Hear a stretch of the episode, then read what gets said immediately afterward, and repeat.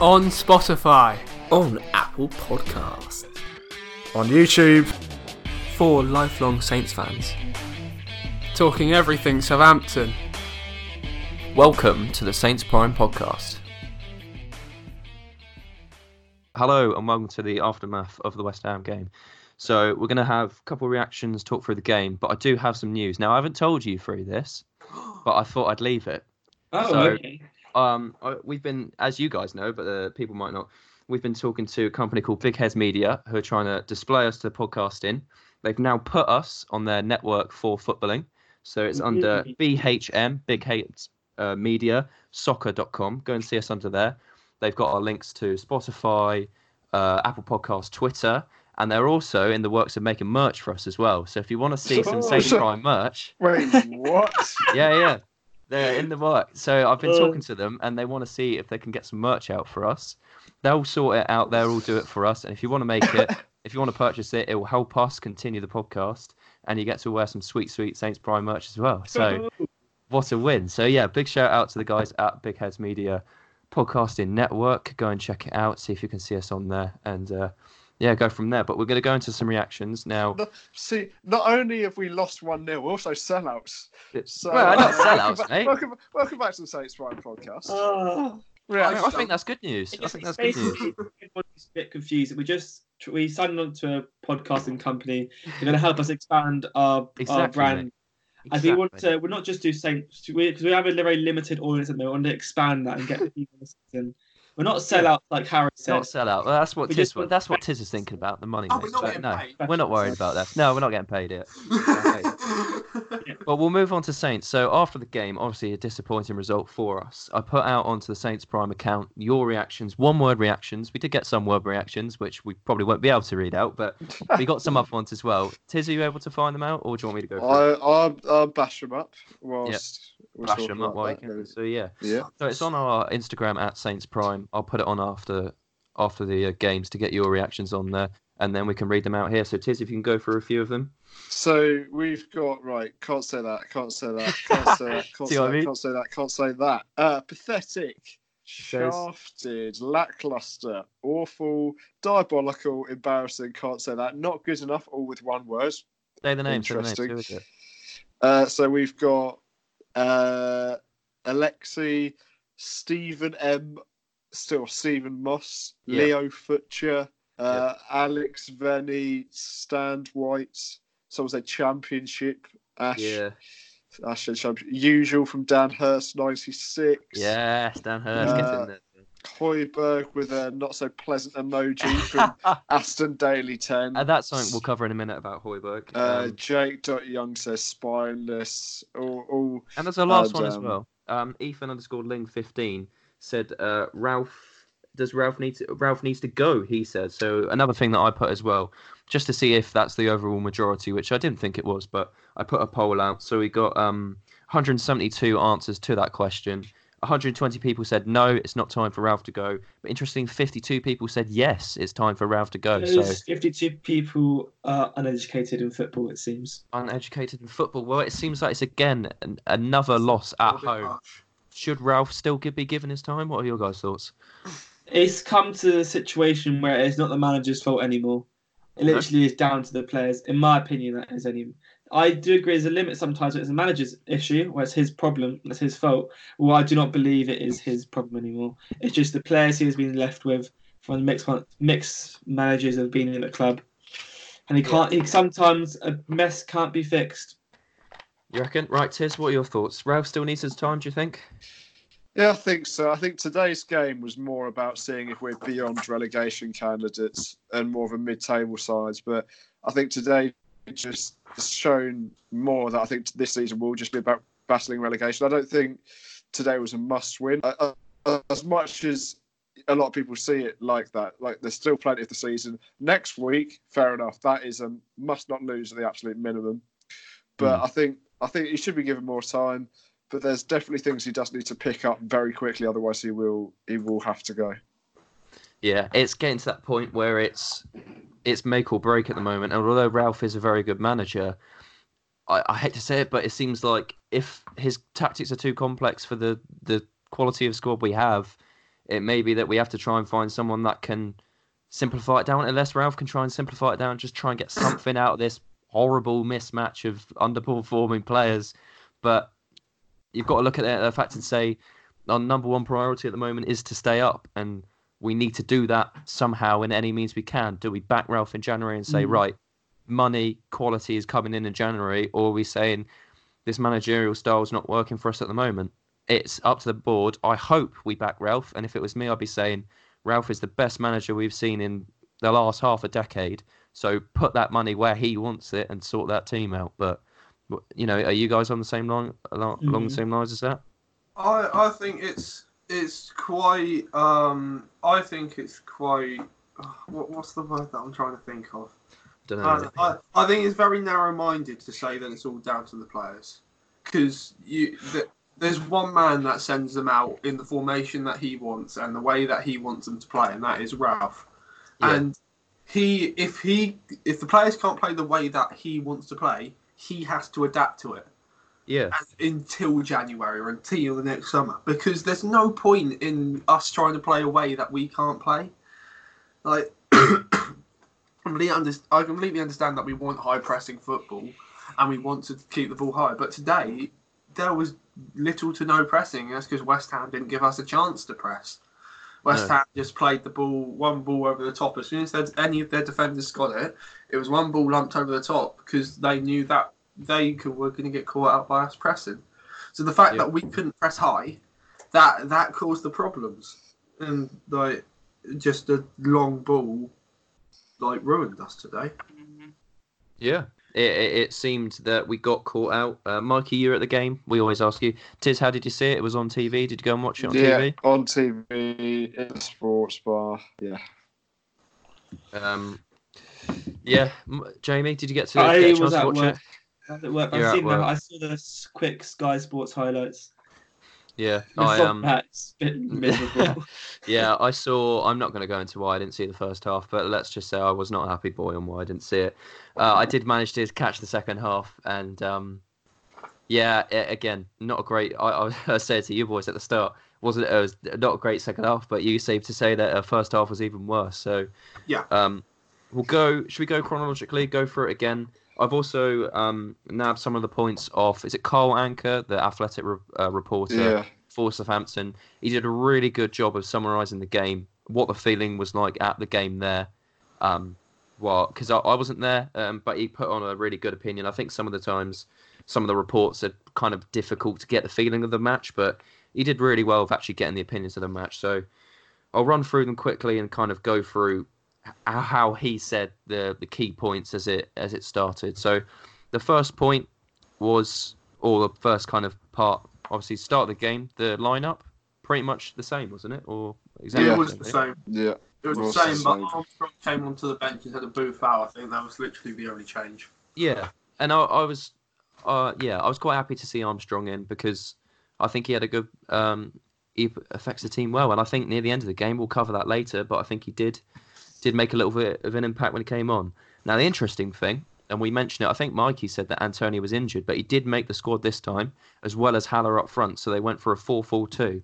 Now, Haller and Antonio up front, both of them together, posed a little bit more of a difficulty to me. I thought that looked a little bit more dangerous, because obviously Haller is a bit of quality, Antonio is good in the air, and two up front looks like they're going for this game. Obviously, Pellegrini's manager career depended on it, and it looked like they were going for it. Tis? Well, in previous games, they've played a 4-4-1-1 system. I think it's the first time in a long time they've played two up front, especially when I looked at their Twitter just to see what their reaction was to Anderson not being in the squad. There wasn't a word. No one even commented about that, probably because they were new, to be fair. But everyone was like, two up front, finally, first time in 3 months, let's go. That did seem to really, really pay off against us. Antonio absolutely dominated us, which is really quite a problem because he always plays really well against us, and that's a reflection of him, or we can't handle him very well. But he was the real difference maker for them today, frustratingly. Mm. Yeah, Jamie, your kind of thoughts. You saw the highlights, but what were your overall impressions, kind of seeing the game today? Like Harry said, Antonio's a beast of a player. And that, to be fair, I think he was unlucky to get his goal. No, he was unlucky for the ball to deflect and hit his hand. Yeah. I think that was an amazing bit of work. Yeah, he did really well for that goal, and it got ruled out. And can I just say, we missed out on signing him back in the day when he was on loan at us. But anyway, yeah, it's just a shame. Sebastian Haller finally got a goal. And I know it wasn't his first goal, but his first one. Oh, in over 10 hours. 10 hours? 10 hours of football. But yeah, I don't know, it's like some. I can't really comment too much on it where I didn't actually watch it because unfortunately I did a 9.5 hour shift at work. Yeah. Right.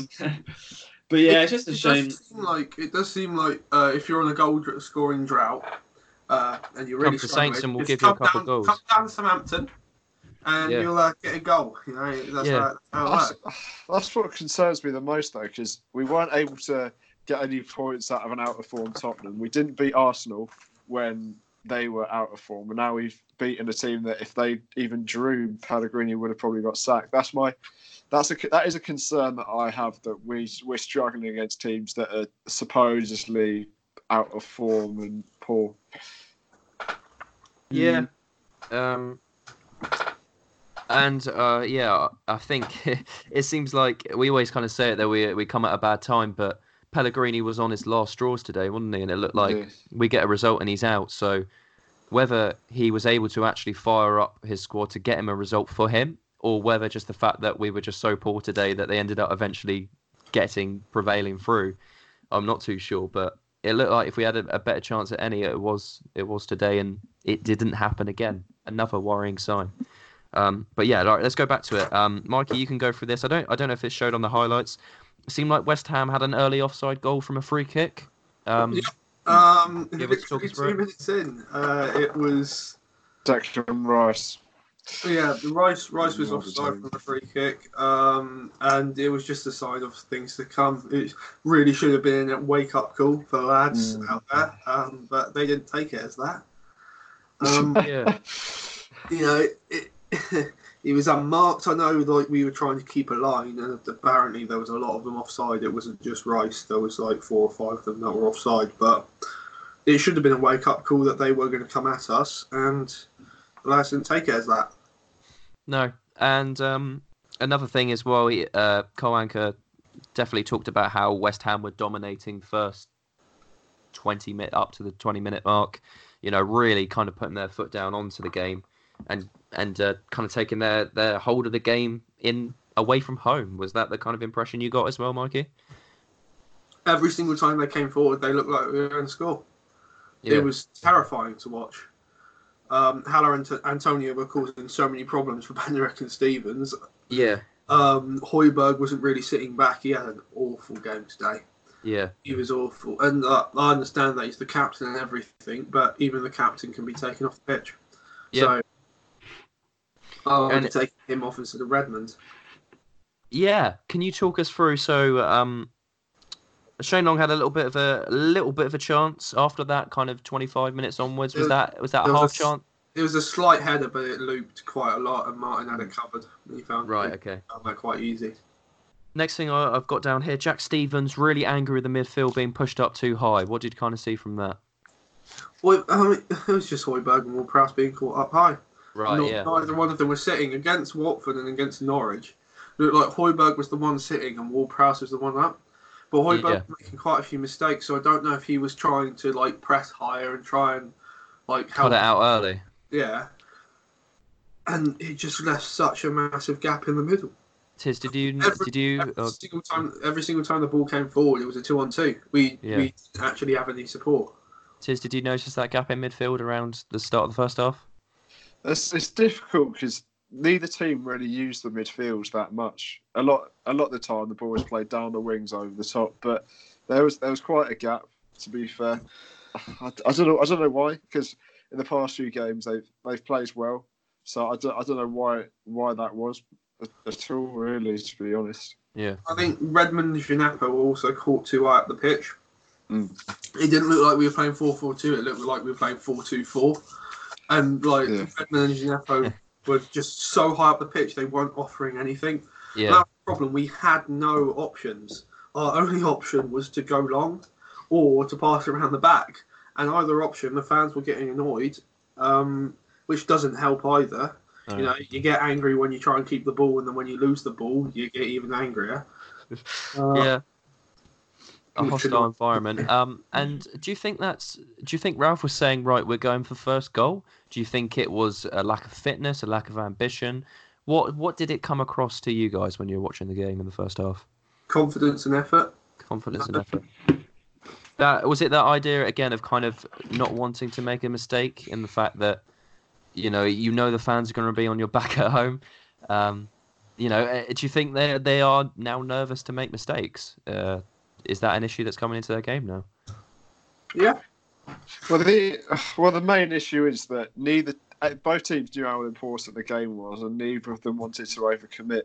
But the problem is West Ham have a lot more quality going forward overall than us. I'd rather have Danny Ings than either of their forwards, but if Danny Ings is the only one actually putting in the hard yards, making those chances, then I'd rather have their front line, just because of the amount of effort they've put in. Like I said earlier, Antonio is the one that's really making things happen, whereas if you've only got Danny Ings, Redmond was quite ineffective. Djenepo, first half especially, was ineffective. And Shane Long, he didn't get the chance to get on the ball in the first place, so he couldn't really do anything there. So it's frustrating, but in the end, got what we deserve from a poor first half performance. There's no point in the game that we really troubled. Just as a whole, what was it? His third, fourth Premier League appearance, and I can't remember a difficult save that he's actually made for the whole game.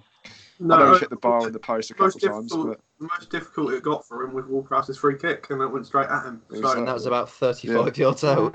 Another clean sheet for him, wasn't it? So next thing I kind of said from there, so I've commented about Jack Stevens angry with his lack of cover in midfield. And then we have a West Ham VAR check for a was it a penalty? Yeah. Antonio and Haller kind of colliding together. What does in the highlights, it's just a big bundle of mess on each side of the team, really. They all just crashed into each other.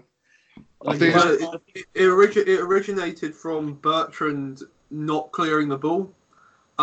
He had two men on him and he tried to turn both of them. Sure. Instead of just putting it out for a throw-in. That's like the most Bertrand thing ever. And so he was caught out and then he tried to recover, and on fairness, he looked like he had every single body part being held by Antonio. It looked like he had fouled him, and it should have been a penalty, but I don't know if the cross was poor and that's the reason why, but it did look like... There's a bit of an elbow in the back by Bertrand on Haller. First impression, I thought, that could be a penalty. And I think it was one of those that if the referee gave it first off, it might have been given because of that subjectivity rule or whatever they call it. But there wasn't a lot in it. But I've seen them given, and it was a bit of a clumsy challenge at the end of the day. Mm. True. Next thing we've got on here, so we've had the VAR check, obviously showing West Ham building a bit of pressure. Haller's goal coming next. Now, I haven't actually had a chance to have a look at it yet, but can you guys kind of describe it through what happens?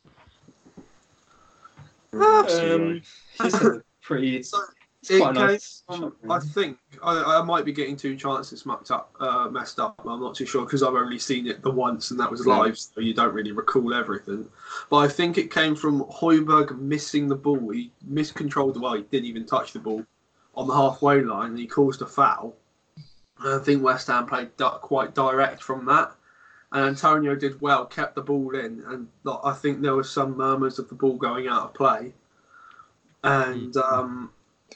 it looked like the squad maybe stopped a little bit or just lost concentration.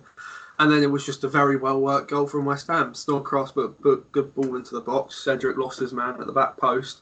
Not a cross goal. And no one was on Haller.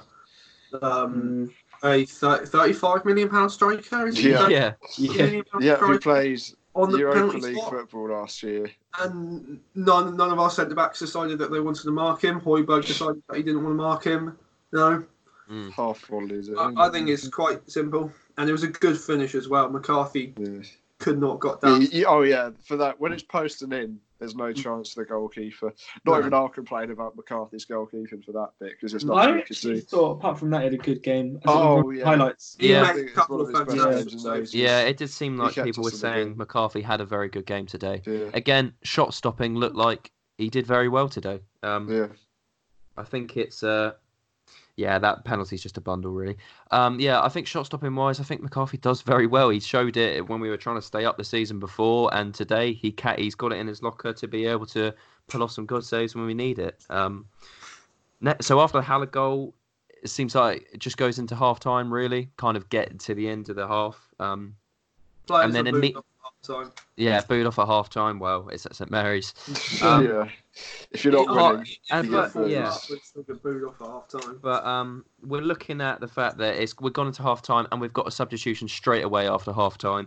Romeo coming on for Redmond. Did Redmond have particularly of a bad game? Do you think Romeo was called to try and get some defensive work in that midfield? What's the thinking there? I think Redmond or Djenepo would have come off. I don't think... I thought personally that Redmond was having a better game than Djenepo was at the time. Djenepo made a couple of decent runs and got on the ball quite a bit in the second half. But I thought Redmond was having a better game. He looked the more confident. He looked like he wanted to take players on. I think it was quite unfortunate, but the change needed to happen because our midfielders are being overrun. Yeah. And it's really weird saying that because they were just playing four. They matched us up. Mm. And so it's just man for man. They're better for us, really. Yeah, and we looked like we had they looked like they had extra men all over the pitch, and somehow that just keeps happening to us. We look like we've got two or three less players on the pitch than they do, whatever opposition we're playing, which is terrifying in all fairness. It doesn't look good for us, does it? In the fact that man for man, and we're getting outbeaten by a side and a manager who is being. It's his last chance to get something out of this team, and he's performing us off the pitch. It's quite worrying that's a manager who's one game away from being sacked, and he can still outclass us in the first half. Yeah, but we're now in the second half, and things do start to pick up. The Antonio goal gets called off. We covered this a little bit. He basically just kind of powers through, but it's hit his hand on a rebound from a challenge, and he puts it in the back of the net. It's a tough call, but it saved us. Do you think that was the right decision, or do you think we were lucky on that regard? It's the right decision to keep our goal difference down. Yeah, but it's unlucky. It's unlucky on his behalf. Mm. I wouldn't have complained too much if they didn't rule it out for VAR, because it was. Like I said, it was kind of hit his hand, and his new handball thing is if it hits any other hand, it's a foul. So we're not going to complain in that regard. But again, should be another wake-up call that they can damage us. I turned to my mum at the game and just said, that is incredibly unlucky. Because it was just so, it was so, he did very well with the ball, but it was just so simple for him. Just to run through. I think he got past four challenges from our defenders. It was just sort of they all lined up one on one, and he just defeated them every single time. Yeah. And in the challenge, he was stronger, he was quicker. Yeah, brilliant. He wanted it more, and the finish was incredibly good. Brilliant. I think McCarthy could have done about it. It's gone over the top. Now, who was their number 18? Because he looked like he had a brilliant shot. He had a good shot against McCarthy that he had to put over the crossbar as well. But he's flicked it over to Antonio. He's beaten the first man shoulder to shoulder, knocked it past the second, which I think was Bednarek, and then just basically walked past Cedric like he wasn't there and kind of lunged it and put it into the bottom corner, which again, like you've just said there, a brilliant finish on his regard, and he must be kicking himself that it's got disallowed. But we'll take that all day, a disallowed goal. Because again, it gives us another chance. But that is again the final warning. The fact that we've had two. It was our second wake-up call. And we do finally start trying to actually perform something. This is when I actually saw this for myself. Ings out of a kind of nothing volley smacks it and hits it off the crossbar and just bounce out. Looks like a. The one that Shane Long missed rebound. Shane Long was offside and he hit the side as well. But was he offside? Yeah, he was offside. But it, so yeah, it doesn't matter anyway. Yeah. So he was just putting it to the side to make it easier. But yeah, questionable on whether Shane Long should be doing a little bit better on the rebound there. He was offside anyway. I don't think there's any question about it. He should be better there. It's like, it's either you have the composure to bring the ball down, or you gotta get it on target. He kind of waited it for him to drop, and the West Ham players, almost gave him a bit too much time. In the fact that he came down and was able to kind of connect on it, and not a great connection, admittedly, but could take a volley. I was thinking he might have gone for a header there, or at least attacked it a bit more. But hey, that one goes back. We've had a chance. I just want the only way we're staying up this year if it's Danny Ings scores. Yeah. He is the best player we have by far. By an absolute mile. Incredible player, and it's a shame that we don't have any like him, and it's a shame that if we do go down this year, he's not going to be it because every single Premier League club, even clubs in the top six, will want Danny Ings because he's shown this season like he still has it. Why he moved to Liverpool? He still has it. Definitely. Oh, definitely. And the reason we got him for that price is because of his injury worries. And if he can stay fit and he can get up to, the amount that we're looking for in a striker, then he could easily hit 15 to 20 goals this season. Yeah. If he keeps his form going and he stays out of injury, he could do amazing for us. It's a shame he's playing for us because he could be in the England squad by the end of the year. Well, he'd have to be in top six for that, wouldn't he? But me and Tiz were talking a couple of podcasts back in the fact that we were saying that we want to kind of rest Ings just to make sure that there's no injury things that prevail. Mikey's saying he's too important for us to drop him, and just showing today he was our only real threat up front, wasn't he? I mean, and the red hot form that he's on at the moment. The next point I've got down here, Danny Ings worldie that he. Apparently, there's a foul in the build-up. Well, even before that, he smacked the right-hand post. By just being offside, wasn't he? But again, I think VAR would have given it onside because I think he was marginally on. Really? From my view, I thought it was at least marginally on. Ollie, right. This is the thing. This is the thing with VAR. Linesmen are told that if they're not sure, don't stick the flag up. And then refs are told to not blow up. Yeah. And so we could have been. It's a bit like the Villa goal against Palace. Like I think it was right at the start of the season. Grealish was said that he dived when he didn't, and the ball went through, and they scored. But Lansbury smashed it in. Yeah, because the ref blew up, it was not given, and that could be the difference between Villa staying up at the season and not. And I know it will take time for everyone to learn what it is and what they're supposed to be doing. But if Danny Ings scores there and he's onside. And the ref blows up before the goal goes in. The goal's not given. Yeah, it's true. And, we saw it with Shelvey as well, didn't he? He went through and put it bottom corner. And he had it was a credit to him that he played on and didn't stop because the Sheffield United defenders. United? Yeah, it was. Yeah. Just stopped, didn't play to the whistle, but Shelvey had the initiative to go on and hit it, and he got the reward for that. But it shouldn't be that difficult, should it? It should really be. Go on, Tiz. In all fairness to the linesmen, I think they are told to put it. I think they're told to put the flag up, but not down, as in terms of they can signal that they believe it was offside. I know it's a subconscious thing that if you see it go up, you should stop. But to be fair, I think they are told to put it up just to make the referee aware that I think this is offside, but they don't actually put it down to show if this is offside sort of thing. But next season, I honestly don't think... would it be better... It's just a question being put out there. I know it probably wouldn't happen. Would it be better if linesmen didn't do offside anymore and they only did throw-ins? Or just didn't have a flag? Because if the VAR... if the VAR is, going to be done for every single offside, then what's the point in even having the linesmen doing the offside in the first place? Yeah, it should be filler. Yeah, I think it's for the obvious ones, but then obviously subjective. But obviously subjective. It depends what some people think obvious and some isn't. I think it's difficult.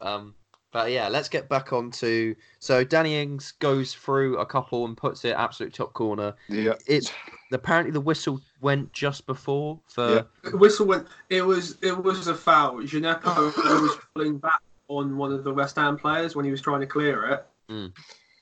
Wait. I don't think it was. Turned around, put it top corner. Wait, they didn't show them the highlights. I thought it was very close. I didn't think it was too much of a foul. Obviously, a brilliant finish. But I haven't seen it back, but the fact that I saw Djenepo do it, I looked to the ref, and the ref had the whistle at his lips to blow up for the foul. So that's I didn't celebrate. I didn't think it was a goal because I knew that the ref was going to blow up as soon as Ings touched the ball. Yeah. And it wasn't like Ings scored and then he blew up. It was like Ings touched the ball before he even turned and had a shot. He touched the ball and he blew up for it. I mean, they didn't even show the highlight for the Danny Ings chance, I don't think. Yes, I just have no idea about. It was an absolute banger, honestly. Yeah, it was amazing. If you can watch it back from somewhere, go and have a look at it. It was on Twitter. I don't know who put it up, but it was on Twitter. I think if you just type in Ings, it should come. It reminds me of a kind of goal that Mane would score against us kind of thing. That thing that he's running inside, curls it and gets it that top corner, if that makes sense. The kind of goals that... yeah, it's a peach. Yeah, we'll try and retweet it for Saints Prime. Go and have a look at us on Saints Prime Pod on Twitter. And Jamie's going to retweet it for you now. So go and have a look on Twitter for it and he'll try and put it up for you. But yeah, so the Danny Ings worldie gets called off. And then, what have we got there? A little interlinking play between Stevens and Højbjerg to go one-on-one.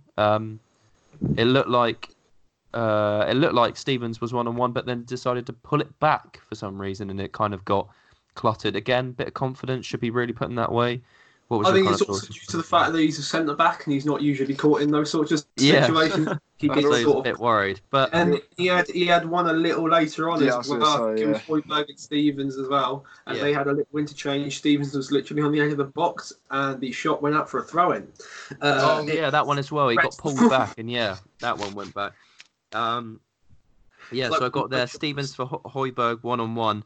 And Stevens heading towards the 6-yard line and just cuts it back to the penalty spot. And obviously a West Ham person clears it. Yeah. Again, not just being confident and having a go when you can. It's decision making too. In any other situation, he would have a shot there. I don't understand why he's passed it. Surely you see the goal, you see the 6-yard box, and you're thinking, might as well hit it. Yeah, but I think in my right mind, it might as well hit it. I don't know what he's thinking at that point. I think there may have been 2 or 3 Southampton players in the box. So if he does get the cut back right, there is someone to slot it home. Mm. But you might as well test the goalkeeper. He hasn't been tested throughout the entire game. You might as well try and test him at least. Yeah.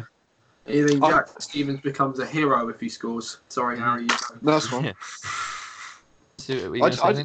I just think none of our players, apart from Ings, want to take that responsibility on. That's the problem. That I think it's only Ings that has the confidence to take those sorts of shots on. Everyone else wants to play it into the box and let someone else head it in, or head it towards the goal, or take a shot inside. I only believe it's Ings that has that confidence to take a shot that not everyone would, and quite clearly by the fact that 7 or 8 of our last 13 goals have come from him. Yeah, and out of the last 13, it's only come from 3 different players, and only one goal of that was actually from Bertrand. It shows that only a handful of players actually want to take that responsibility and go, "Yeah, I have a shot from here, and I'll take the consequences if it doesn't go in." Yeah, very true, very true. Next thing I've got here is Armstrong for long substitution. I thought Armstrong did quite well when he came on. He had a little burst down the right, and I think he put. Who did he put through? I think it was it Stevens or Højbjerg? He put down the side, a couple of 1-2s and just lifting it over the West Ham legs challenge. I thought he looked quite good on the ball when he came on for the last kind of 5 minutes. Did you guys kind of get that same impression, or is that me just defending Armstrong? I think Armstrong's a bit like I see so much potential in Armstrong. I think he looks like if he can make a difference in any team. Mm. And it's a real shame that Ralph hasn't really given him his opportunity. And it's a shame that when he did get an opportunity and he did play well, he got injured.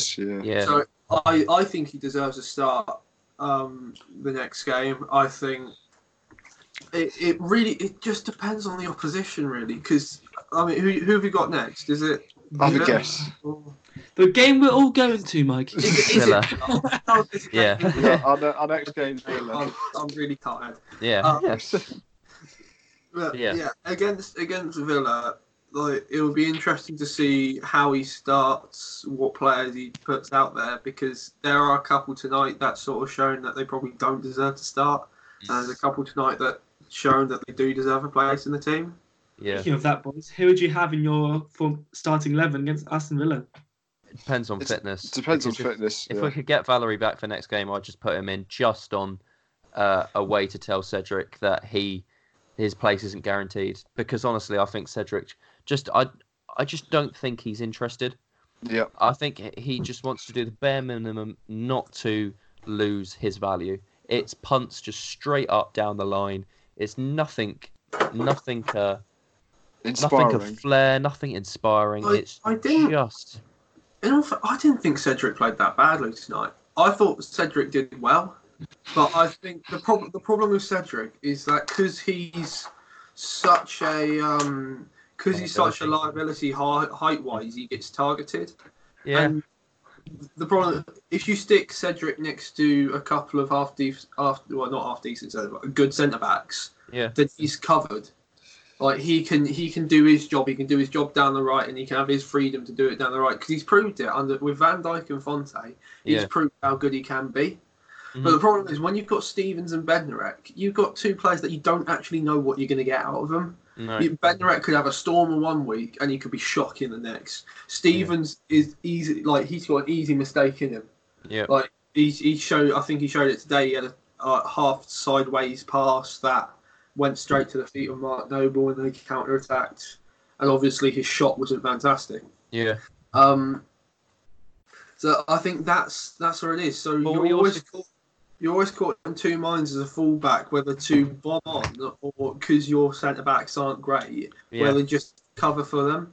And that's the problem. When Bertrand and Cedric are caught in the two minds to try and do a run or do a cross or get forward, they've always got the fact that Stevens and Bednarek aren't completely reliable and they're not really relied on. Yeah, and as a striker yourself, Mikey, you'd be noticing there that someone I don't know why you're laughing at that, mate, he's clinical. Oh, Mikey! Yeah. Right. I think I mentioned come on, let me speak, come on. So, what I was saying is, you're looking at that lineup and you're seeing, if you're Antonio, you're going to be looking at that centre-back. If you're getting in between the lines between Cedric and Stevens, you know that Cedric is not going to provide any sort of defensive capabilities from a header, and you're just going to slip right in between that centre-back. The Stevens is going to be looking around thinking Cedric's going to get him, but Cedric's just not going to win that header. You think Antonio, if he targets his play on the left-hand side today up front, he can get in between those lines. And we saw Antonio burn Cedric for pace as well. So if he can be beaten for pace, he can be beaten for headers, and he's not providing any sort of outlet. I think, although he didn't make any, particular mistakes for today, I think all three of those things were just against him, and it just meant, probably out of no fault of his own, it just meant he couldn't get into the game, and he wasn't providing anything for us at right back. And I think that's an issue. If someone's just there not providing, that's an issue, because you need everyone on that pitch to be doing something to make this team work and to get something out of the game. I just find it quite funny that in from whoscored.com, they're a website that sort of analyse games and stuff like that. Yeah, they've actually got Cedric as our best player tonight. Oh, Jesus Christ. He got a 7.3. Really? He doesn't help himself, though, does he? The way he comes out, he's come out of the press and said he's going to leave. Then this time last season, he said that the Saints players are always concerned when they take the lead because they know what's going to happen next. He needs to be a bit better media trained from the remaining time he's here, because when you say stuff like that in the press, the fans are always going to get on your back because they'll question your commitment, they'll question your mindset. So he's going to have a 10 out of 10 performance every game, rightly or wrongly, for the fans to actually trust him, because like Ollie said, Ollie thought that Ollie didn't think they had a great game. I didn't think he had a great game. But is it subconscious us thinking that because he says what he has in the press, he's not, his mind isn't in it? That might not be right, but he's put that down himself in our minds. It's a natural bias you have. Like, everyone has a bias, however slight or big it may be, and it's because your own personal opinions. Everyone's got an opinion, and all of those opinions get reflected on what happens. And I may not give Cedric the break he deserves because he hasn't shown himself to me as a player I can particularly get behind. You know, at least I think the reason why Højbjerg's been given a lot more chances than he should be, and probably why he got given the captaincy, is because he came out and gave his passionate speeches and all those, and everyone said, right, that's someone who cares, let's put the captaincy to him. But now it's, those things are kind of, fans are kind of seeing through it now and saying, if he's not having a good game, he should be coming off. And has he actually got the experience to be able to command that team? Because we keep going behind Leeds. Who's actually spurring that team on, or are we having the same sort of mistakes? A final kind of thing that we went through, again, that Stevens chance that we talked about earlier, being kind of played back, but going out for a throw-in, I think it went for eventually. So again, not taking opportunities. And as an overall impression, it looked like the same sort of thing. Not taking our chances up front. We had 2 shots on target the whole of today. Not taking our chances up front, being not being solid in defence, and not getting a result at home. It's something we've seen before, and. Again, another disappointing result, walking away, mounting even more pressure onto the next one. And you wonder how long this is going to go for. I mean, I'm hoping, as an optimist for Saints, you know, I won't go slagging them off on Twitter. I won't go slagging off anyone personally. I want us to do well, but I'm getting more and more concerned by the week because we're seeing the same mistakes, we're seeing the same patterns, and I am generally getting worried about the future of this club in the Premier League. I don't know if you guys feel the same or you reckon we can turn this around, but I think with every loss that we're receiving, I've become less hopeful. I generally do believe that. I think fans need to be patient. I think that it's obvious that we've shown over the last year that we do have the quality to be a mid-table team. The players that we currently have do have the quality to be a mid-table team. But the problem is that the confidence of the players is so low right now. Yeah, it's obvious that we're going to be a relegation team, and it may be the fact that they don't want to run, or maybe it's the fact that they don't want to run because of the manager, or because of the fact that they don't want to make a mistake. Maybe due to the fans, they don't want the fans to get on their back. But like, you just have to be patient. The club has been run awfully over the last 5 years. Yeah. Last 5 years, we've had horrible transfers. We've had lots of sackings. We've had lots of different players who don't fit systems, like put into it. And we have to learn from our mistakes, and the fact that we can't, because you have Puel, who wanted to play possession football, Pellegrini, who wanted to play defensive, Hughes, who didn't actually have a style, and now we've got someone who wants pressing football. So Ralph is having a very difficult job with players that don't fit his system. So he needs time. And it's whether he wants to have the time, if we do get relegated, it's whether he wants the time to actually be at the club and try and build something, or if he wants to go back to Germany and actually have some sort of like higher tier job. So it's completely down to him, but we have to back him. We have to back Ralph. It may not be the same set of players that we're going to be backing next season. Yeah. A lot of these I could actually see going, or like being sold, being released. So, yeah, it's our job to back Ralph. Hopefully the board will back Ralph. Yeah. It's just going to be a massive rebuild. Mm-hmm. And the thing is, with this, it's either you stay up and we battle for relegation for a couple of years, and the next 5 years we're going to rebuild the whole club, we're going to rebuild the squad, and hopefully that will keep us pushing forwards. Or we're going to go down and we're going to have a massive rebuild in one season. It's going to be one of us, And so, like, we just have to be patient.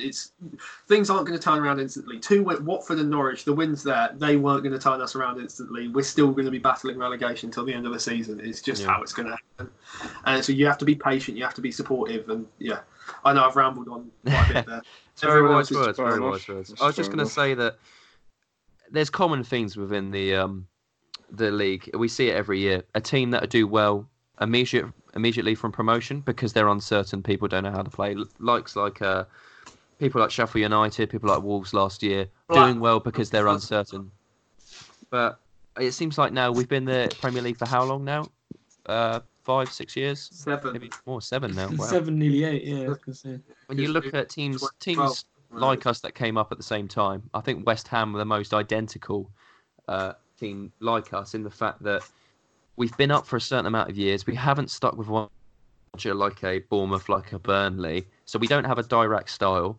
And we've just got outcasts from all these different types of managers. And unless we kind of build a particular style around a manager, you're just going to have that uncertainty keep coming through how many managers you sack. And I just think, like Mikey said there, summed it up brilliantly. If you actually get a whole squad of players, even if it's just 11 full players that 100% work for the manager and understand the style, you'll just see it turn around so much because you see people in the best. So Jurgen Klopp took how many seasons? 1, 2 seasons to get his team right where he wants them. Same with Pep. Same with anyone who's doing well at the moment. They take a bit of time just to get that team exactly where they want them, and then you get the performances. And we've just been cutting and going through all these different players and managers. And once we find 11 or 18 that fully suit Ralph, we won't get the best of the potential. So. That's it's just the odds and ends. With the Liverpool and Man City teams, the amount of players they got rid of was unbelievable. Exactly. So it's now that's the thing we haven't done yet. That's what we need to do. But we can't. We're not that powerhouse, and we don't have that money to do that. So it will be slower for us, and it will take more time, and we need more patience. But that's for next time. We will do our preview on Aston Villa. We will go on. Man City came third, and Liverpool came fourth in Pep's and Klopp's first full season. Yeah. City were 15 points off the title. Liverpool were 17. And you look at them now, and they're two of the best teams in the country. So you have to... In Europe, yeah. Yeah, you have to be patient. You have to give Ralph a chance to actually put his system in. Build their identity. Yeah. The thing is, I played devil's advocate in the fact that they had the time because they weren't ever, whatever's going to happen, they weren't going to come out the top 6, the top 8. Whereas this could get us.